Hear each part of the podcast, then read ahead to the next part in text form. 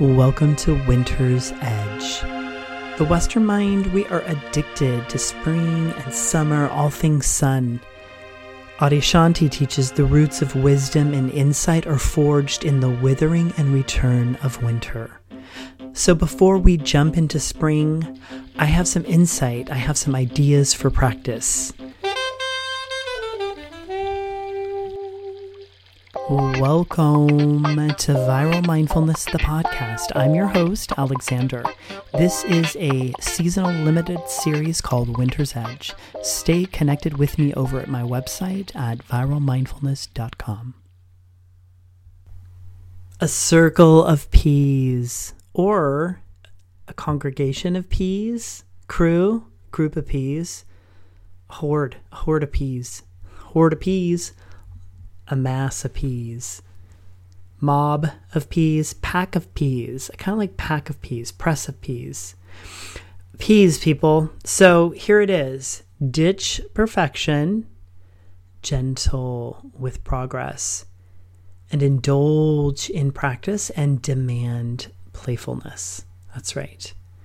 So I have been thinking about progress. So I had this experience this week and I was congratulating myself out loud. I was like, Alexander, good job. I am having such a great time, such a meaningful time, and it is an alignment. It's a like it's um it's a merging of so many parts of my profession, my passion, uh, this Midwinter's Wise Circle.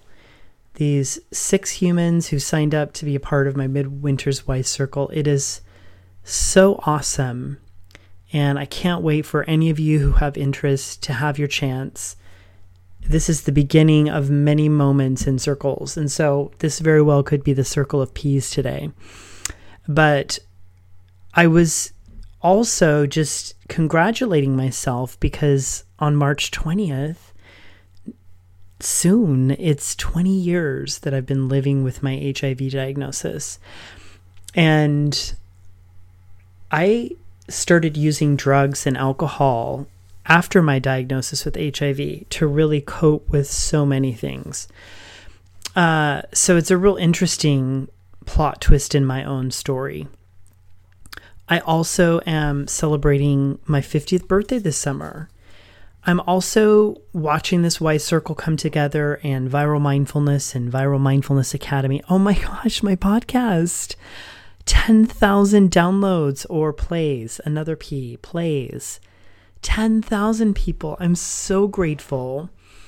I have loved doing a p- p- podcast.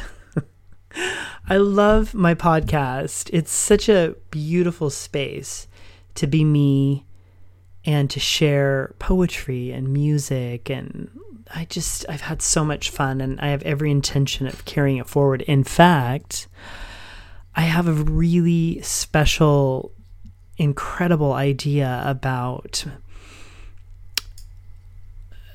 a part of the podcast where I will be in conversation with someone else, different people, and it's so different than anything I've ever heard out there, and I love podcasts. And I've been thinking about it for a long time, and it's very specific to HIV and AIDS. And I just think it's such a great idea. So, coming as soon as I can pull it to the top of my project list. Pro- projects. this is going to be fun. A mouthful of peas. That's that's what I wanted to say, but then I thought, well, you're going to you know, that just could go sour so quick. A mouthful of peas. okay, so progress. I'm so proud of so many things in my life that I'm consistently showing up for. And I think that it's difficult sometimes for you, I'm sure, to acknowledge your movement, your accomplishments, your your progress. So I wanted to invite you to do that. And it doesn't have to be this massive, oh, 20 years of this. It can be, you know, I've been getting out of the house this week every so often. I've been taking a shower because it's been days. I mean, there's so many ways to just turn the tide and offer yourself some congratulations, some affirmation. So, perfection, perfectionism, I'm a recovering perfectionist. Piano, studying the piano and being a little concert pianist and studying with a professional concert pianist teacher and spending many years as a child perfecting my performance on the piano. I know, so many great P's.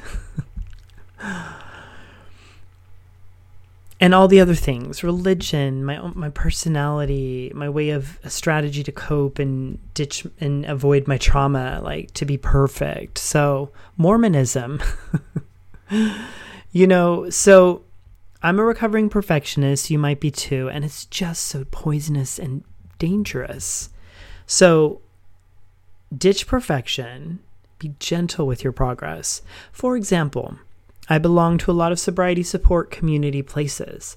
And it's really awesome to have continuous sobriety. That's amazing. But you know what else is amazing? Sober, curious people.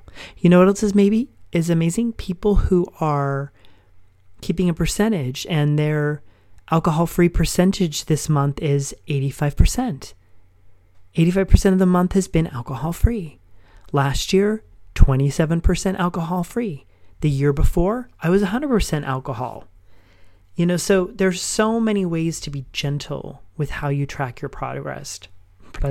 How you track your progress.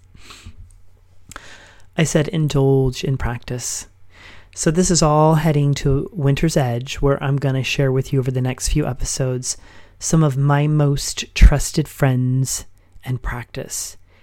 Indulge in practice.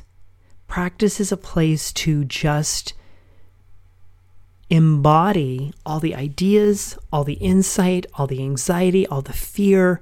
It is movement, it is motion, it is trial and error. It is, oh, I want to try drawing. Mm, don't like pencils. Ooh, I'm going to try charcoals. Mm, don't like charcoals. Mm, I'm going to try markers. Ooh, I love this marker. Where did you get this marker, marker, Uncle Blue?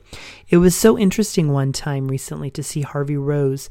I brought these really nice markers. I found these really great markers. I don't remember the name right now, and there's not one right here, so I'll return to that. They're illust- for illustrators, and it was a brush tip one, and starts with a C. It's the name of the brand, and like Copic or something. And she loved the brush. She thought it was so cool, and it was so amazing to see what came out of her art from that brush pen. So look for that for practice and then demand playfulness. Be playful, play more. Stop and play with the kids and the animals.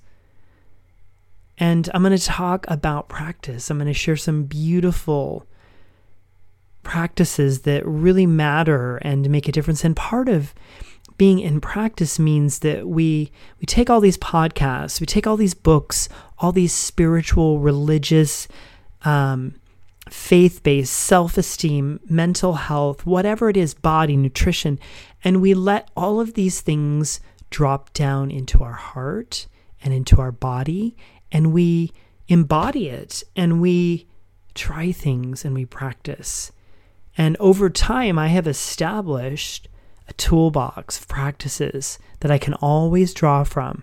And so for me, when I'm really in the depth of depression or grief or fear or loneliness. It's doable when I know and have an arsenal of practices. Because it's not just meditation, it's not just music, it's drawing, it's running on the trail. It's doing a yoga class if I don't feel like running. It's walking over by the sunrise or sunset.